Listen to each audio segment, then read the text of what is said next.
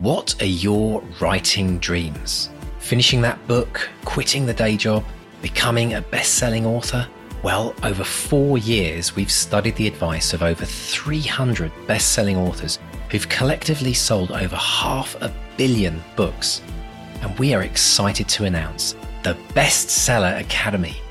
If you're ready to take your writing to the next level with accountability, craft, and coaching, your bestseller dreams are now only a click away. To find out more and apply, visit bestsellerexperiment.com forward slash academy. That's bestsellerexperiment.com forward slash academy. Let's run the show. Hello and welcome to the Bestseller Experiment, where we continue to discover what makes a bestseller and inspire you to start, finish, and publish your book. I'm Mark Desvaux. And I am Mark Stay, and today's show is brought to you by the people who keep this show going. And those are our patrons over on Patreon and our academates on the Bestseller Academy. Now, if you want to get involved with the Academy, the doors are opening soon, but you can go and check it out now. You can sort of have a look around, have a nose around. Go to academy.bestsellerexperiment.com. You can register your interest. You can get on the list there. You can have me and Mr. D as your tutor. Imagine that. Or if you want to support us on Patreon, pop over to Patreon and there's a support button on our website. You can find it. There's loads of extras, hours and hours of extra stuff over there. And uh, check it out and keep the show going. Mr. D, how are you? I'm doing well, and it's getting ever closer to that 400th episode, isn't it, Mr. Stay? the live show. The live show is coming, as announced in last week's episode. Uh, we're coming up to 400 episodes of this podcast. Yes, four blooming hundred. How did that ever happen? And we're going to be celebrating with a special live show that's going to be at Waterstones in Canterbury. You can join me and a panel of amazing writers, including Rowan Coleman, Pernille Hughes, Nadine Matheson, and Julie Wassmer. Uh, after six years and 400 episodes, episodes, we, we, we've been around a bit. And we, we, the thing we've never really asked is, is it writing a job for life. In these uncertain times, can an author really earn a living from just their writing? So our authors share their experiences of being an author in an ever changing world. Now, Rowan and Julie, they've been doing this for quite some time. You know, you remember Julie came on the show, told us about writing for EastEnders, Rowan's amazing career so far. Then Pernille and Nadine, they're quite new to this. They're two, three books into their career. So they're going to be sharing their different perspectives on this. And also, it's a celebration. There's going to be wine. There's going to be cake. There's going to be a chance to meet the authors. I'll be there. There's book signings, lots of surprises, and it's going to be streamed online too. So it's Wednesday, 31st of August, uh, at 6:30 p.m. UK time. Waterstones Canterbury in person and online. I'm going to put a link in the show notes uh, so you can check it all out there. And if you want to get a reminder by email as well, don't forget to sign up to the bestseller experiment newsletter because we will be actually popping that in uh, in the next couple of weeks as well to get like links to the live show and all this so make sure you sign up to the newsletter if you want to get notified and reminders as to when it when it's all happening. So mr stay it's been a fantastic a fantastic week here in canada. How about in the uk Yes, all very good here. I went to the, um, as I mentioned, I think last week's episode. I um, I went to the RNA conference. There's lots of conferences and fairs and book fair fairs going on. A lot of people went to Harrogate Crime Festival, which I didn't go to, and I think anyone who didn't go had definite uh, festival envy because it seemed like everyone was there. But I went, I went to the RNA, which was absolutely amazing, and met lots of listeners, which was great. Um, I met Steve Gowland and Donna Gowland, and we'll be talking about them at the end of the show in the social media bit as well. It was lovely to meet them. Steve gave me a copy of his new book as well, Fantasy Writers. SC Gowland, he writes. This is amazing. Um, so yeah, I've had a. It's been great. Been pootling up and down the country, meeting people, going into bookshops, selling books, all that malarkey. It's um, I'm in that kind of. Um, period with all the excitement of Ghost of Ivy Barn, my new book has kind of simmered down. But you know, I'm still people who it's these people who you know take who don't read it on day one, funnily enough, who actually take a bit of time to read it, mm-hmm. and and I'm starting to get feedback on it as well, and people are really enjoying it. So it's been it's been a good summer. Yeah, I'm really enjoying it. Oh, fantastic news. It's fantastic. And it's been a good summer of interviews as well. And we've got an absolute cracker oh, today from someone who who grew up in a place that's very dear to my heart, Swansea oh, yes. in Wales. Yeah, where yeah. I spent a good number of years of my life uh, overlooking the ocean there. That was that was great days. But tell us about our amazing author this week, Mark. Mr. Another yes. Mark, Mark Ellis. Mark Ellis, yeah, thriller writer from Swansea, as you say, former entrepreneur as well, and we might touch upon that uh, in the conversation after the interview. Um, but he he was very much affected by his parents' experience of the Second World War. His father was in the navy, and his mother told him s- stories of watching, you know, Swansea being bombed during uh, during during the war as well, and so he he's had a fascination with World War II and the home front. And he's got this incredible series set during the Second World War, featuring DCI Frank Merlin as he battles again against wartime crime. And he's got a new book, Dead in the Water, set in the summer of 1942, and it's absolutely fascinating stuff. So we discuss all sorts of stuff, but we we talk about how he immerses himself in research prior to writing a draft. We talk about the best resources for historical research, and of course, because we're British, we discuss the weather. Of course we do. That's mm. what we, we have to do, don't we? Absolutely. So let's find out how the weather is with Mark chatting to the really inspiring Mark Ellis. Mark Ellis, welcome to the bestseller experiment. How are you today, sir? I'm very good, Mark, and thank you very much for having me on this wonderful podcast. It's an absolute pleasure. And we're here to talk about your new book, Dead in the Water, which is the fifth book in the DCI Frank Merlin series. And this series fascinates me because um, you're writing about the Second World War. I write about the Second World War, uh, particularly the home front as well. You're in London, I'm out in rural Kent. So I think we're going to have a lot to talk about. But first of all, tell us about Dead in the Water and where we find Frank Merlin in the summer of 1942. Well, sure. I'll just say in passing that I think your book set in World War II a slightly different focus than my books. Yes, they are a bit. Although I have to say, I haven't read any, but they, they sound very interesting. so I'm happy to promote you too, Mark. Okay? Thank you very much. I appreciate it. Dead, Dead, Dead in the Water. Dead in the Water is set in August 1942. Um, so, so my the whole series progresses at six to nine monthly intervals uh, from the beginning of the war. Uh, now this is the fifth book. He's in August 1942. Uh, the last one, uh, well, it's, it's gone January 1940, September 1940, June 1941, December 1941. So now August 1942. Next one's going to be spring 43. You, uh, you can work out there's going to be a few more books in the series unless I drop dead. Um, so, um, and it was always my idea to write a long, it was always my idea to write, uh, you know, a, long haul series uh, portraying, uh, obviously, the fictional crimes that he has to uh, solve and so on, but to set it against uh, as accurate a picture as I could create of life on the home front, and also to have, without being too didactic and boring, a sort of slight running uh, running story about what's happening in the war mm. generally. Because mm. crime, this is this is something we that not a lot. You know, we we talk about the home front. We're all in it together, sticking together, rationing, hardship. You know, all that kind of thing. But crime was pretty rampant during the war, wasn't it? You had blackouts. The streets were dark. There were there great opportunities for criminals, weren't there? There were, and uh, when I started out, I used to speak to people about crime, and um, and everyone had a sort of rosy tinted view that criminals in the war must have sort of played along and toned down our activities as part of the stiff upper lip British spirit. and of course, it was, as you say, completely the opposite. Crime um, in the war years grew uh, about 90, uh, 60% between 1939 and 1945. Um, there was there were a number of conditions that made uh, opportunities for criminals huge. You mentioned the blackout.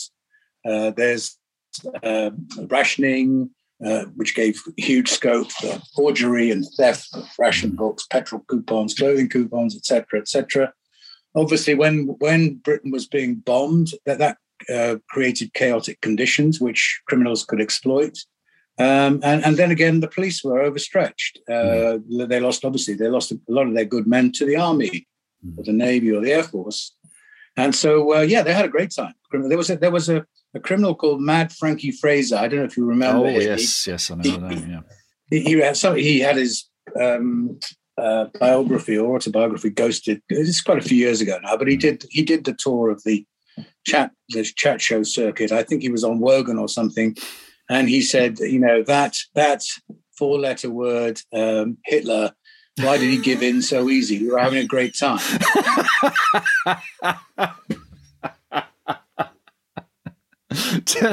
oh dearie me, Frankie. Uh, let, us talk about let's talk about your your protagonist, DCI Frank Merlin, because originally I believe he was supposed to be like a, a Londoner, a Cockney, but he has a slightly different background, doesn't he? Tell us about him. Yeah, yeah. I, originally, I can't actually remember, remember the original name I had for him now, but it was Harry something. But yeah, he was going to be a sort of bog standard London Cockney. I mean, still, he's pretty much a Londoner. I mean, he's mm. born and bred in London. But I was on a holiday in Spain and I just thought, let's make him slightly more exotic. So I gave him a Spanish father who uh, was a sailor out of Corunna and ended up uh, before the First World War in London and fell in love with a girl, um, married her. Um, his name was Javier Merino. So he married um, his wife, uh, Merlin's mother, at some point, and they ran a chandlery shop together. And then at some point, he got fed up with people mispronouncing his name and he changed his name to Harry Merlin. And Frank Merlin, who'd been born Francisco Merino, became Frank Merlin. And um, it's a sort of different, different, slightly different perspective. I mean, the, the, main impact in the story as it's gone on is that when he's irritated or something, or you know, or, or angry, he can swear in Spanish. That's pretty much the only reference to it. Although there are, you know, there are. I bring in storylines of his his family. He's got one sister who's gone to marry a cousin in northern Spain, and he, in the current book that features to to a little extent. So it's it's there in the background, very very occasionally in the foreground. I love the name Merlin because obviously there's a magical thing there, but also it's the engine they put in a lot of the aircraft in the Second World War. Was indeed, that deliberate indeed, choice? Yes. Uh, well, I was aware of that too, but I, I, suppose I just the thing that came to me was merino, uh, which of course is uh, a type of sheep. so that has no relevance to his character. But so Merino led naturally to Merlin, but I, then I was aware also of the of the engine side of things. So yeah, so yeah, I'm I'm I'm happy with the name as I chose it now. You know, sometimes I think you pick names and you think, well, I don't know, I wish I'd, I'd gone a different way, but I'm very happy with his name. Wonderful stuff. Uh, now, the thing with setting this book in summer of 1942 is the Americans have finally shown up. And I, I don't know about you, Mark, but um, my books uh, are still set in 1940. Uh, and my my agent keeps going, can't you just slip one American in there so we can sell the books to the Yanks? Come on, slip. there must have been some. And I no, there weren't any, especially in rural areas. Is it? Is there some sort of relief to have the Americans in here so you can start selling internationally, or has it made no difference to you? Well, well, yeah, yes and no. But my first book, um, I did have Americans in my first book mm. because it was all based on murders in and around the American embassy. The ambassador at that time was Joe Kennedy, and Joe Kennedy is an oh, interesting yeah. character yeah. from his own right. And although he was, he, he has a scene. He has a scene. He, he's he's actually slightly off stage because when there was a prospect of bombing, he scuttled back to America. And he didn't spend much time here, even though he was mm. the ambassador. But I do have a scene where he's sunning himself on a beach in Florida talking to a stockbroker, and uh, I have I have the fun of writing that scene. But yeah, it is quite nice to bring in the Americans now, and, and they play a major part in the in the plot of uh, uh, the current book, the new book. Yes, I saw. And again, you're taking something that uh, I love the way you surprise readers, or at least give readers a new perspective on something, because this isn't just the regular GIs. You've got African American soldiers in there, and there's sort of racial strife between the the white and the black soldiers. That's another thing that people tend to gloss over when it comes to the war, isn't it? Yeah, I mean, it, it was a big thing. Uh, the yeah. racial prejudice was was huge, and um, you know, I, would be wary of what what words to use about our own racial prejudice uh, at that time we hmm. didn't have that many uh, black people in Britain at that time. Uh, so it was all quite new when all these people came in. And there was actually quite a lot of shock on the British side at the way um, uh, American soldiers were treated. There was uh, um, quite a well known case in which uh, an American soldier was charged with rape. Rape was a capital offense in the war for the Americans. Uh, he was rapidly convicted and sentenced but the evidence uh, seemed to be very, very flimsy. And um, where, where, uh, the city of Bath, which is where the alleged offence took place, raised a petition of 30,000 people uh, to review the case, asking the Americans to review the case. And they did. And Eisenhower uh, basically let him off and sent him back to his unit. But I, I, mentioned that in passing. One of the other factors there is when I say the Americans reviewed it, is that um, from from the period of my of the current book, um, legislation was introduced in the House of Parliament to give the Americans complete jurisdiction over any alleged crimes involving any of their people. So uh, one of the story in one of this storylines in the current book, uh, there is a black soldier who's suspected of something. Merlin starts to investigate, but then he's pulled off because it's when the new registration, the new, new regulations come in, mm. and it's uh, taken over by a character I happily admit to be to borrowing from in the heat of the night, the, the sort of Rod Steiger character, American, um, and, and you know, and that's that's a that's part of the conflict of the story is Merlin thinks that the black soldier is innocent. Um, he obviously the Americans, uh, well, Rod Steiger character doesn't, and uh, that's yeah, let's say that's one of the, the principal elements of the plot.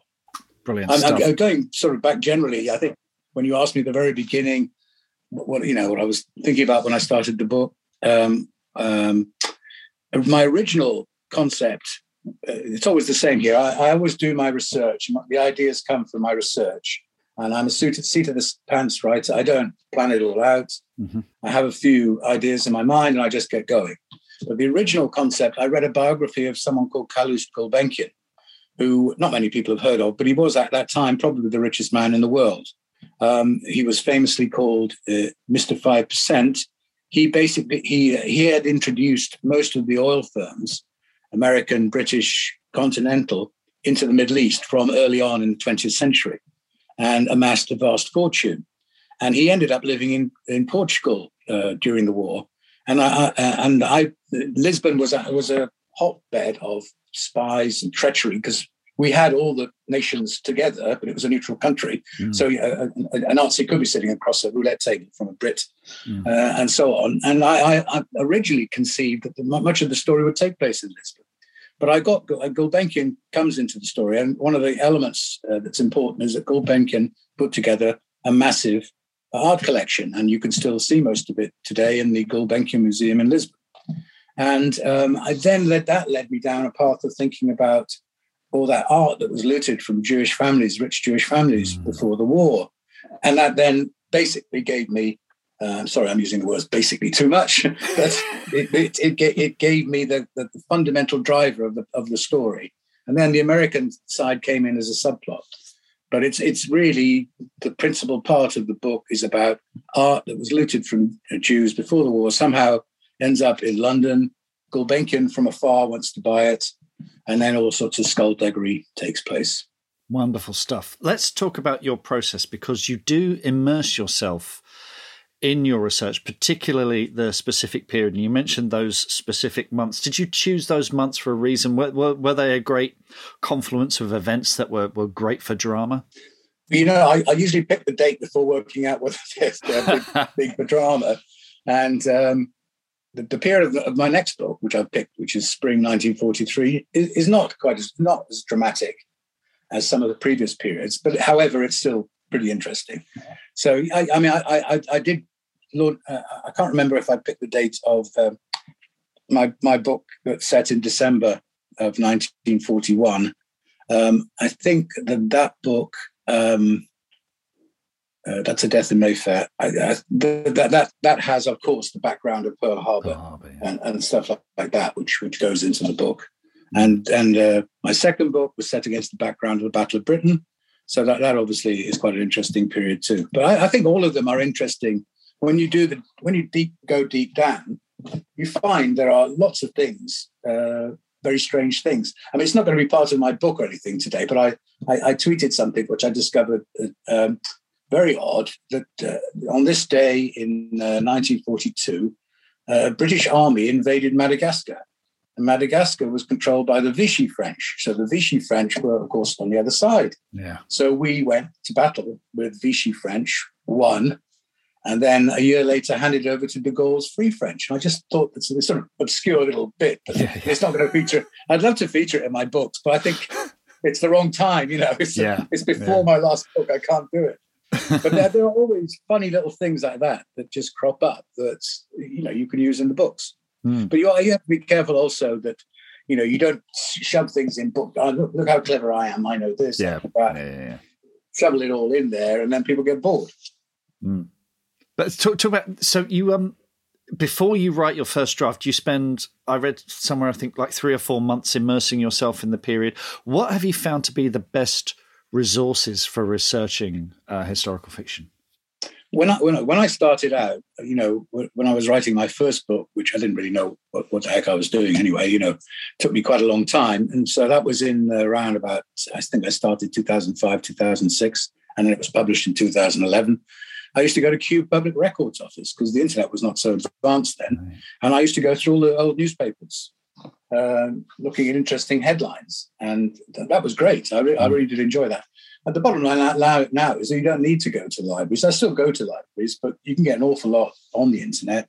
If you know, if you want to find out what the weather was like on a particular day uh, in London or in Oxford or wherever, you can do it. And you know, if you want to find out which in the Battle of Britain, which squadrons were up in, up in the air at a particular time, which weren't, you can do that. Um, over and above what you can find on the internet, I mean, I've, I've built up a fair, fairly good library of diaries, biographies. You know, obviously, I've got Churchill's uh, books about the war. I've got Alanbrooke's diaries. I've got Harold Nicolson.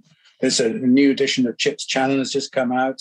Right. So I, I, use that too, you know, all that sort of stuff. And then a, a lot of biographies. So uh, Death in Mayfair, which was book four, is set against the backdrop of the British film industry.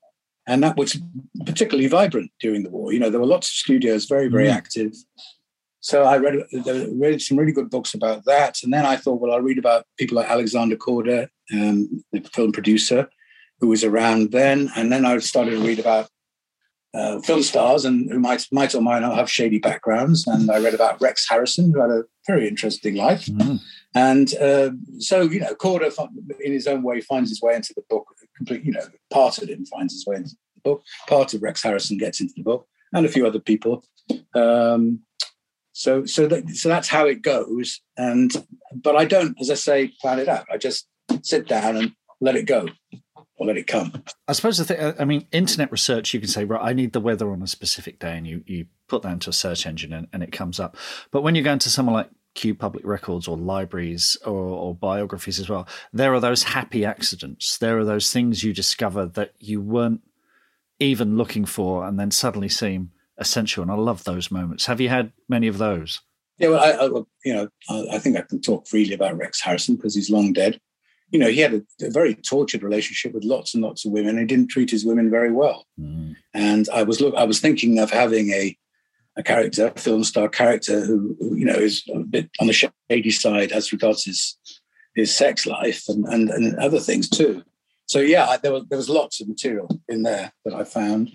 And Alexander Korda, I, would actually read the biography of him many years ago, and he's a fascinating character. But I, I you know, when he started out in Eastern Europe and made his way to Paris and so on, and then to London. All of that is just great material, I think. You know, again, when I started writing first, I put way too much of it in, and I trimmed it way back. But I've still got the little bits that I, I feel happy to have in there now. Wonderful. And Actually, I need to ask you specifically about the weather because that's something I spent 20 minutes trying to look up and then gave up. What website are you using to, to find out the weather and on specific days? Um, you know, I don't, I don't think there's a sort of general website. I just look up weather, weather London, whatever day. I mean, admittedly, I'm not, I'm not, I'm generally looking at London, yes. um, and and not places in the country. Maybe it's more difficult, but I, I'm, yeah, there's no specific website. I just put in weather London 1942 May, and and I've, something comes up. so, sorry, I can, I can, after this, I can go and check my records and see what I did. That'd be handy. Yeah, I think in the countryside, it's it just becomes so much more difficult. There's just fewer and fewer records. Now, and of course, you know, have you have records of weather? You know, in the records of the, of the uh, especially in the Battle of Britain when the planes were flying and so on. Yes. You work you can work it out through that too. We've got a we've got a fantastic Spitfire museum up the road here, which is really really handy, and uh, oh yeah, it's, it's a great resource. Um, now let's talk about your journey to publication because you started out as a barrister, but you're also an entrepreneur and did very well as an entrepreneur. Was there anything that you've learned from that entrepreneurial world that you've carried over into your writing? Any any sort of is there a sort of mindset that you think will help writers? Never give up. Right you know so um, so yes, I was a barrister for a while. Then I worked for other people, and I started a computer company with a good friend and partner of mine. And uh, we had many, many times when we could have gone under. There were many, many people who told us we would go under. And somehow or other, we survived and went on and eventually made a success of it. And I think you've got to have the same attitude with writing. That you've got to put up with uh, people and you know, millions of people. Uh, okay, maybe not millions, thousands of people said to me, Mark, you know, it's almost impossible to get published. You know, just don't bother. Just if you want to do it for your own fun, but you know, you won't make it. And um, and we, I think we know when I speak to uh, other writing friends and colleagues, there are the people who've probably got many, many people who've got the talent to do it, but they haven't got the persistence. You just got to put up with it. You know, you had my, with my first book, I sent it out left, right, and center. I think maybe I got, you know, out of 100 uh, applications, maybe I got one person saying, well, you know, you might have something, but they, don't, they wouldn't take the book on. And I self published the first book and uh, I self published the first two books. And what happened? And then, then I found a smaller publishing company uh, called Accent Press in Wales. And then, in due course, Accent Press got taken over by Hachette. Mm. So now I'm published by Hachette, and and and Hachette are getting behind me and giving me a lot of support, and and and are very encouraging and think I'm not wasting my time. Thank God. So uh, yeah, so that's how that, that's how it all happened. But um, you know, and when you when you self publish, I think things the attitude to self publishing is, is changing a bit now and I do have one or two. I have one or two friends who do very well as self-published authors and and write very good work. Um, and they have they had been published by um, what's one traditionally published, as one says. Yes. yes. Uh, but they decided they do better self-published, mm. which is interesting. But I certainly, when I you know got my first book self-published in uh, 2011, now there was a very sniffy attitude to it, and and I remember going to a dinner party and some people had invited me, uh, you know, hearing I'd written a book. And when I told the guy, and he was he was a, a writer in the art world, when I told him I'd self-published, it was all very very sniffy, and I never got invited back, you know. But um, yeah. Dog horror. It's not the end of the world. no, not at all. I think, I think I think I'm glad I'm glad the attitude has changed, but obviously I'm glad that I'm with a very good publisher, uh, you know, who, who did a, a, an excellent editing job on on this uh, this book and have been very, very positive and uh, very helpful. Wonderful stuff. Excellent. That's really cool to know. So, you, what's coming next? Are there going to be more Frank Merlin? Are you because the plan is, I believe, it's to get through the whole war with Frank, isn't it? Yeah, yeah, so, so, that's probably another four or five books, uh, right, as I say, but, uh, as long as I don't drop dead. but um, I do have other ideas. I mean, I, I uh, my first idea before I thought about doing uh, World War II, um, and I still have it at the back of my mind, is a Daniel Defoe type fictional character in the end of the 17th century, because I think that Daniel Defoe is fascinating. Mm. Not only did he write Robinson Crusoe, but he was a he was a spy, he was a pamphleteer, he was a businessman, he was a bit of a crook. Mm. And I thought I could have uh, someone like him in a rather George MacDonald Fraser type mode, right. writing his memoirs and going back to all sorts of interesting things that happened in the late 17th century. I mean, I, and the late 17th century is not not an area, area that's been unplowed. There are people, mm. some excellent books recently have come up set in 18th century London, but I still have that in the back of my mind. But meanwhile, I feel you know, it's been a long, long haul to get sort of Frank Merlin recognized and appreciated. And, you know, now, you know, you know the books are doing well. So I, I think I, I, better stick at it for another four books at least. And then um, that's not to say I couldn't write two books at the same time, but I, that might be a bit of a stretch. Well, yeah. So, so as I said, so I say, you know, the next book I haven't got a title for it yet will be Spring 1943. I have a few rough ideas mingling in my mind. I've been reading some royal um, biographies, about the royal family or lesser figures of the royal family, some of whom, again, got into some sort of interesting, mm. shady uh, experiences, which I could fictionalize. Or, you know, I mean, sometimes, as, as I think you know, I have the real characters there and I have the fictional characters, and you can mix them all up a bit. So, those are the ideas that are sort of blending in my mind. But I, I, have only just started that two or three months of research, and, and usually something else will you know, shoot out at me. You know, eh, the Madagascar thing is no use, but something like that will crop up, and I'll, I'll think, okay, let's give that one a go. Wonderful stuff. Can't wait. Really looking forward to it. Mark Ellis, thank you so much for speaking to us today and hope to speak to you again thank, soon. Thank you, Mark. It's a great pleasure. Now, I think Mr. Mark Ellis, I have to say his surname so we don't get confused here, Mr. Stay. Um, but but Mark's approach, I love this idea of of picking a period in time and kind of working your way through yeah. it, and but but but kind of like breaking it into small chunks because it something about being creating those boundaries is, is something that I've I, I absolutely love the idea of the, the idea that you just have to focus in that you know in that first few months of the year or the third months of the year whatever it might be for this absolutely brilliant it's very i mean our books are very different mine are sort of magical his are very much grounded in reality but I do exactly the same thing. So my, the first three books of my series are set June, July, August of 1940. And one of the first yeah. things I did when starting a draft for each book was I, because you go on Wikipedia and you can go, what happened in that month? And you can go through and go, oh, okay, that happened and this was happening. Okay. So you can drop in little mentions of it as you go through. And you're right, it gives you little touch points, little kind of boundaries that you can work with, which is, is really, really useful and inspires little story nuggets and, and moments in the story. So yeah, I, I love all that. And of course, it's all there online to look up now, better yeah. than ever before. And I, I really respect authors who sit down and write an entire dynasty or an entire era. But I think the challenge with that is it's just so vast and huge.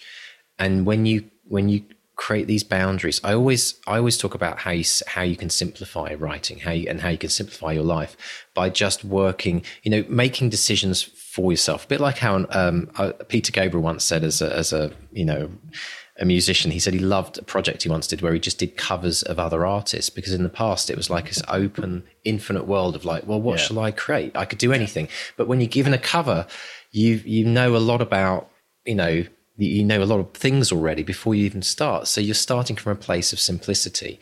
And so if an author's listening to this thinking, yeah, I've, I've really been struggling, got kind of lost in the quagmire of time in my novel, mm. maybe it's about time that you pulled in the beginning and the end of it he knows the start date and the end date and give yourself something to focus on. I think that's a fascinating, fascinating approach.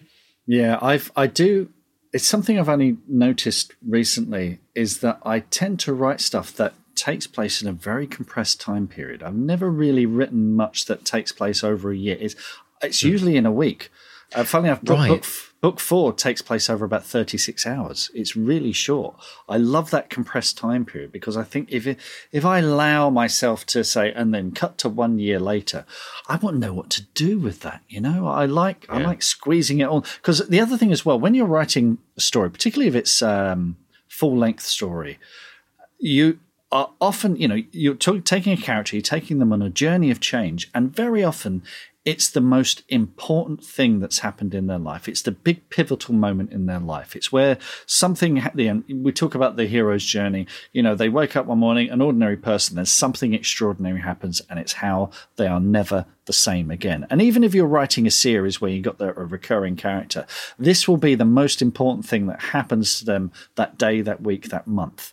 So you have to think in that way of, uh, okay, this this changes everything. Yeah, absolutely. I think it's it's a really it's a really good thing to think about. I think a, lot of people miss it because um, you, you, think about character development. I think this is where the problem comes in. You talk about developing a character, and we instantly think, well, you know, how do we develop as characters in our own life? Well, we develop over a a period of time, a longer period of time. Um, but you know, a character can learn a lot in 36 hours, or even a, a yeah. week or a month. So, yeah, good good thing to kind of hang on to there. The other thing that I found really interesting was this idea of researching up front and actually researching a lot up front. Mm. And we've heard the kind of different takes yeah. on this. We've heard Ian Rankin talk about, you know, don't do much research up front fill in fill in the blanks you know once you've re- finished the first draft but there's something to be said for both but i think it also it requires a first a certain level of fascination in a subject to do 3 to 4 mm. months of research on it up front do you think yeah yeah it's i mean i'm I, I set my books during the war because I have a fascination with it and a certain level of knowledge. Mm. Uh, but uh, you know, they say a little knowledge is a dangerous thing. So I go in cautiously, and my focus is on the characters and the story. And then, because, like I said uh, in last week's episode, I finished the first draft of the novel, and now I'm realizing where the gaps are and I'm filling them in. I'm also watching films set in the period that are giving me ideas for little layers of, of stuff that I can sprinkle in to give it that sort of layer of authenticity. Uh, but then you do, you know, there is a certain amount you have to do up front. Now, whether you do that just because it's an interest and it's something you've always read about, that's fine. But if you want to get into the specifics, I mean, the thing with Mark Ellis's books, they're set in London. He picks the time period. So at least he's narrowing that down he's saying, okay, for this book, he's talking about the summer of 1942. Okay, let's look at the summer of nine. What happened then? What was, what was, you know, what, we've got the Blitz in London, we've got, and the crime in London, all that kind of stuff. So he can focus it down, and then he's finding little gems that will inspire him to write on. And I think that's a, a really smart way of doing it. What what he's not doing is opening every tome written about the Second World War, and blimey, there are a few of those, and flicking through and going, gosh, have I got to remember all this? Have I got to, you know, that that is um, that is the road to misery, I think. But you know what? You know what? Let's just futurecast for a minute. Imagine an author in fifty to hundred years from now coming back to the year of summer of 2022 talk about tomes. I mean, you think about how much information has been created on the internet. So in some ways, it's yeah. a blessing to pick something pre-internet that was only like you know in print as opposed to digital because I, and, and this brings me on to this subject about how the internet has changed research and writing. Because as I was listening to that interview, it suddenly struck me, and it's absolutely obvious when you think about it. But I kind of started to think, what did people do before the internet? And we went, we went to museums, we went to libraries, um, we talked to people who lived in those periods. But the internet's changed everything, hasn't it? Because we're almost it's it's a curse and a blessing. There's almost so much information that we can access, plus all the stuff that's been archived historically pre-internet as well. Mm. And it mm. really has changed, I think, maybe the the level of detail that people can go into if they want because of the internet. But is that a curse? It's like you say, it's a curse and a blessing and I can tell you the blessing of um, of archive research. So for Book Four of Woodville, I went to the the post office archives, which is next to the post office museum in London. It's absolutely wonderful. They gave me because um, there was a there's a there was because one of my characters is a, a, a postman in um, in the fourth book. And it's an area that I didn't really know about. And I asked my postie about it. He said, go to the museum, go to the archives. You can book a slot there. And there was a monthly magazine for post postmen and post office workers that ran up to September 1939. So and then it stopped because the war came along. Um, so they had to save paper and stuff like that. But that you know, I'm going, I'm flicking through these old episodes, just looking for nuggets, looking for nuggets. But what the thing that delighted me the most and told me more about the life of someone who worked in the post office in that period were the adverts, the magazine adverts. They were saying there were things like um, these are the shoes that if you're a postman, these are the shoes you want. These are the bicycles that that they that they bought. Uh, this was the um, they would get, there were lots of adverts uh, saying join the civil service, do this, take this exam. Do you know there were lots of little um, adverts about betterment you know, mm. be you know, you're a postman, but maybe you could be a civil servant kind of thing. Take this exam, send off for this course that gave that helped me shape the character. I was thinking, okay, he's someone who maybe resents what he's doing and wants to be a better person, but he's been, you know, so it's it sparked all this little stuff that and um, you know sweets that they would use, cigarettes, tobacco, that, and it really helped. Now with the internet, you don't get that. I mean, we yeah. have things like the Internet Archive, mm. but you know the magazines i've got you know i've got every you know i've got every issue of empire magazine over there on the shelf and you go just go back to i mean empire was what 89 it started so you look at those adverts for the early 90s full of vhs uh, videotapes full of hi-fi things that we just don't really think about now you know mm. so it's the it's the context of the printed page is so important when you're researching because it tells you how people live. I mean, some of my favorite accounts on Twitter are things like they have pages from the old Argos catalogs, you know, and they'll, they'll have things, and it tells you so much about how people lived. So that archive research, I still think is really, really, really important. But if I do want to find out what the weather is, and I have found, I have found ways of doing it, um, mm. You know, you, you can Google it, and that stuff is immediate, and it doesn't mean I have to go to the bloody Met office and book an appointment or stuff like that. You know, so there's there's the, there's a like I says a, a blessing and a curse. Absolutely. The the other thing that Mark mentioned as well, which was interesting, is he kind of um, alluded to his kind of pre-writing career when he he was a very very successful entrepreneur. Um, but it made me actually wonder, you know, people who it made me think about what people do before they start writing, and more importantly, right. how the things that they do before they start write a writing career as such actually can be an incredible help to them and even maybe I go as far as saying a preparation for them. Um, uh, and uh, weirdly enough, weirdly enough, uh, I was, I was, I was coaching someone just this week who told me that they currently work in uh, in the post office in the US. Oh and they wow! Want, yeah, and they which is kind of bizarre, and they want to shift into the music industry, and um, you know, I was relating to them how actually a lot of the things that they've learned, the discipline that they've learned in their in the routine of what they have to do, they have to mm. plan the route and they have to think ahead. I said, all that stuff's going to be huge for you when you move into a new career. And I think a lot of people always look at their previous careers and think, uh, you know, it was a, a, dead end job or something I hated or didn't enjoy. But I always can, you can always see that there's training happening for the thing that you're moving into and to actually embrace that and then think, no, actually, this is a good thing. This is a, this is worth throwing myself into. But in in Mark's case, it made me think about how being an entrepreneur can be incredible training to become a writer. Because actually, writers, I think, are entrepreneurs, especially oh, yeah. indie writers. You have to be Abs- entrepreneurial. Absolutely. Yeah, yeah, and it's it's much overlooked, I think, and it's you know it's it's why that he said never give up you know that's that's going to be the phrase for this this week's podcast. That's going to be the title of this week's podcast because it's a simple message. I mean as an entrepreneur you will he said you know you you have naysayers you have people saying you can't do it you have rejections you have money problems you come to the brink of uh, failure. Mm-hmm. but you know if you keep and if you give up and step away then that's the 100% way of, of failing and you know that's it. Game over.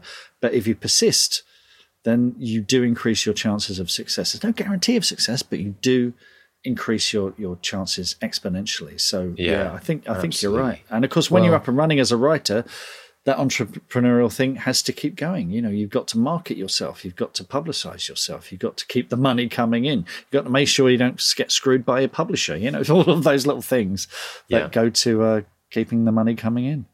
Well, for indie writers out there as well, I mean, you, think about, and that's the vast majority of, of yeah. you know writers now in the world, people that are kind of self-publishing and in indie. When you think about it, you know, writing is a, a portion of what you do during your week. Uh, the rest of the time, you know, you're running a publishing company. I mean, people don't think of it like that, but I think if you're writing a book and you're going to self-publish it, you run a publishing company and actually own it. You know, act, absolutely embrace the fact that that's what you're doing because that then ties you into the fact that there is this entrepreneurial spirit around what you're creating. And whether it's a book or whether it's, you know, Mark's case, it was a technology company that he set up in the 90s, which, which went massive and was very successful. But, you know, doesn't matter ultimately what you're doing entrepreneurially, all the things that you're, you're, you're focusing on whether it's the you know the product or the marketing of that product or the creation of you know fans or customers you know it's all part of the same thing. And i think if people are willing to embrace that or willing to take small steps to start and realizing that they are entrepreneurs or a mini entrepreneur like whatever feels safe and comfortable for you you're going to grow within that space and you're going to become better at it you're going to become more successful at it the more you do it. So um, you know and and and again i think it's no surprise that that mark has done so well in his career because of the fact that he's always pushed forward. He's always found a way. Um, mm. And there's, you know, everything kind of just, just almost replicated what he's done in his previous career as well, which is fascinating. Yeah. Yeah. Onwards, upwards, you know, it's uh, just when you think, uh, I mean, I've had a very dodgy month. I've had such a roller coaster month this month. There's stuff mm. I can't talk about, but there's like, oh, really? Oh, yeah. and the wind really, really goes out your sails, and you'll have a day. I mean, I had a day yesterday where I I had some news, and I was like, oh, and you, you was just think kicking the kicking the pants, was it? It was, yeah, it was a bit. Um, but you get through it. You know, this too shall pass. You you know, you'll have the good times, you have the great times when things are wonderful, and you're gonna have the the crappy times too. And you just have to ride out the storm. You do. And, they, all, um, you know what they say, Mark? You know, as you start getting the higher highs, you also get the lower lows. Right. Yeah. Right. And so sometimes, you know, as, as, you, as things start to really grow and develop f- for a writer in their career and anything you do in life, you know, that and you get these higher highs. When the lows come, there's a bigger drop, right? If you think mm. about it, mm. someone on top of a mountain falling down the mountain, there's more to go. And and it's how you get through those lower lows and recognizing that the reason why you're getting those lower lows is because you're actually really, really moving forward in the career but it doesn't make. I mean, look at the stock market. If you want a model, I mean, you know what? I mean, well, it's never, it's never dull and boring. It's always up, down, every single minute of every single day, and and I always think about the roller coaster of life. And I always say this to people, I remind my, my clients I do it coaching and academy, I always say to people, the last thing you want in life is a constant. All right. Because a constant is basically a flat line on a graph. And what do, what's a flat line? you don't want that in life. It's well, about yeah. it's about the roller coaster. It's about the highs and the lows. It's how you celebrate the highs and you deal with the lows. It's uh, yeah. I mean, it's, it, it's, funny you should say. That. I mean, the last couple of years at Orion, the nature of my job changed, and I was basically looking at spreadsheets all day and I did not sign up to look at spreadsheets all day, and I was flatlining. You know, it was that flatline.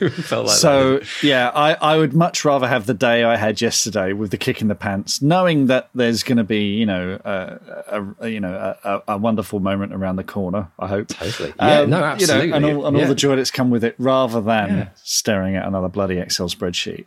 yeah, well, this is it, right? Absolutely. So you know and and and it's good it's great to share all that stuff because you know what as i said it's the human experience oh, every yeah. single person listening right now listening to this at this very minute has either had an amazing day or an absolutely crappy day yeah. or maybe somewhere in between but but there's going to be like you know there's going to be people like thinking oh oh i'm having a great day and others like oh just worst day ever so yeah. you know the podcast is here to lift you up you know, if you've had a bad day, the podcast is here to lift you up. And if you're having a great day, it's about celebrating the fact that those days are great. And you know what? That's the celebration of life in all of its, and that's why that's why I coach, Mark. I just I'm so fascinated by the human journey and the human experience, and I'm slowly, mm-hmm. slowly myself just starting to understand it. I mean, it's like you know, and that's what that's what it's about. It's like there's never a point when we get to the end of our life and we'll have figured it all out and have all the answers. It's just no continually fascinating and mind blowing. So yeah, if you're having a hard day today, folks, tomorrow will be a better day. Uh, yes. So yeah, or, or, or slightly less bad. if you yes. put it in that context, brilliant stuff. So, Mr. Stay, um, talking of celebrations and talking about yes. the highs, let's celebrate some some of the stories that we've had this week on email and social media. this is wonderful. So, Kate Baker, who's uh, with the Academy, and she said, One of my goals with the Bestseller Academy back in December when she joined up was to buy a turntable when she had a decent piece of writing news. So, when the people at the Book Guild told me they would be publishing my novel on the 28th of February 2023, guess what I bought? And she's got this wonderful uh, turntable uh, in a little case. It looks fantastic. And she said, Oh, my vinyls need dusting. So, Kate, fantastic that you've achieved your goal. Her book's coming 28th of February. You're going to be hearing more and more about this book, trust me, because I, I had the chance to read it and it's terrific. Um, big congrats on that, Kate. That's terrific news. And we should, and brilliant, Kate. And we should explain to everyone listening that this is actually a thing that we do in the academy. One of the first mm. things you do when you sign up, you create a thing called a dream declaration, which is what we talk about on the podcast. A lot of people are scared to do it, but it's all about sharing your goal vulnerably with everyone else in the academy. All has to do, everyone else has to do it. But the other really fun part of that is that you have to say when you want to try and achieve it by, and most importantly, what you're going to do when you achieve it. And we've had the best. I've never heard of buying a buying a, a, a record player. That is absolutely brilliant. Nice. But we have had adopting a puppy. Yep. which was absolutely brilliant. We've had we've had many bouts of drinking uh, various very like um, uh, very ancient bottles of whiskey. We've mm had spa days.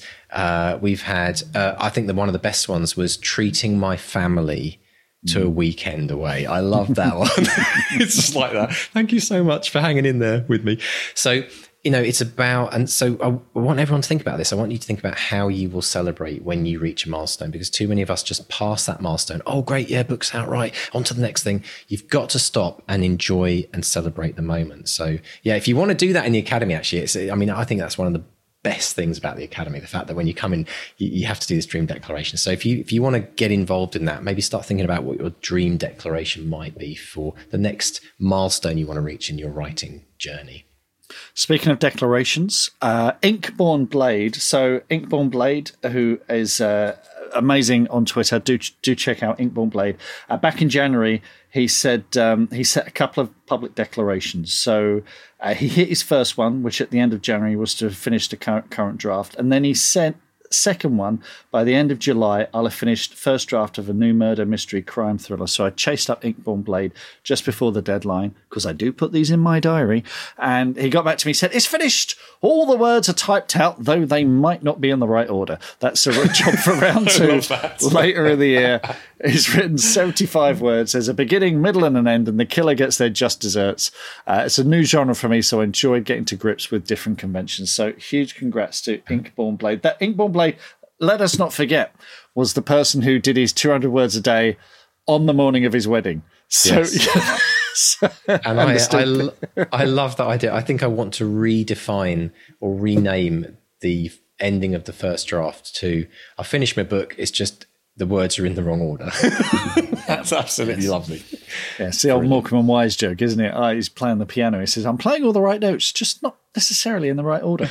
um, and we've got a new uh, public declaration. I mentioned Steve Gowland. I met Steve and Donna Gowland at the RNA conference uh, a few weeks ago, which is lovely to meet them. Steve gave me a copy of his new book, Imagine the Fire, which is beautiful, beautiful cover. Um, so Steve said uh, he's set – a new uh, public declaration. So he's uh, he's intending to write a book, but then not, then he's gonna he's been self publishing up to now, but this one is to tout around agents and publishers, and if nothing happens within a year, he's to release it himself. So I said, "Oh, that sounds a lot like a." A public declaration, Steve. Do you want to do you want to make it official? So he has. So yes, he says it'll be finished by the end of September or in sixty six days. So uh, that is in the diary, Steve. Fingers crossed. We'll come back to that if and when it happens. I'm sure it will. He's an absolute, you know, machine, Steve. So uh, looking Good forward luck. to that. Good luck, Steve. Brilliant. So, folks, if you want to drop us a line, if you want to get in touch on social media, talk about anything, you can talk about your public declarations, you can talk about your wins, you can just talk about the weather. If you want, drop us a line, go we to bestsellerexperiment.com. There's a contact tab there. We're uh, Bestseller Experiment on Facebook and on Twitter and Instagram. We are at BestsellerXP. And if you've been inspired by Mark or any of the other authors who've been on the show, uh, leave us a rating. You know, wherever you got downloaded this podcast from, there'll be some way to rate us or give us a star rating. Make it a nice one, make it positive. Tell all your writer friends, come and find us, and we can hear about their stories too. Brilliant stuff. And I, it just got me thinking, Mark, how many marks have we had on the podcasts? I can't even think. Are we up? To, we must be up to about 12, maybe. There's a lot of us about. We've got a discipleship going, yeah. possibly. Yeah. It's, it's marvelous. if anyone knows that, maybe they could look back through. No, that's a really that would be hard work. But, you know, well, uh, I, I can probably do it. I got the spreadsheet. I can probably do it. we there. do. We do want people to to know though that if they're listening to this podcast for the first time, yeah, after all that stuff you said about yeah, spreadsheets, bloody like, spreadsheet. Oh, here we go. When I die, can, the last can, thing I see is going to be a poxy Excel yeah. spreadsheet. but um, if you are if if you are listening to this podcast for the first time, welcome and thank you for coming all the way to the end with us. But I do want you to know that we do interview other authors other than authors named Mark. Yes. Just so you're aware, it's not a weird cult thing. It's not a weird cult thing that Mark and I like to do. But anyway, um, we hope you have a fantastic writing week. We really look forward to joining you again next week, hopefully to inspire you just a little bit more in your writing journey. And you know what, folks, make this make this week a good week of writing. Break through some of those challenges you've got. Pick up pick up your pen, dust off the computer keyboard if it's not been turned on for a while, and uh, and write something write something fun. You know, take take Mark, Mr. Mark Ellis's advice, and write something that you love, that you're fascinated yeah. about, that you'd love to spend a few months researching because you just are, want to learn more about it. Delve, dive, and enjoy yourselves. And until next week, it's a goodbye from Mark One. And a goodbye from Mark Two. Goodbye. Goodbye.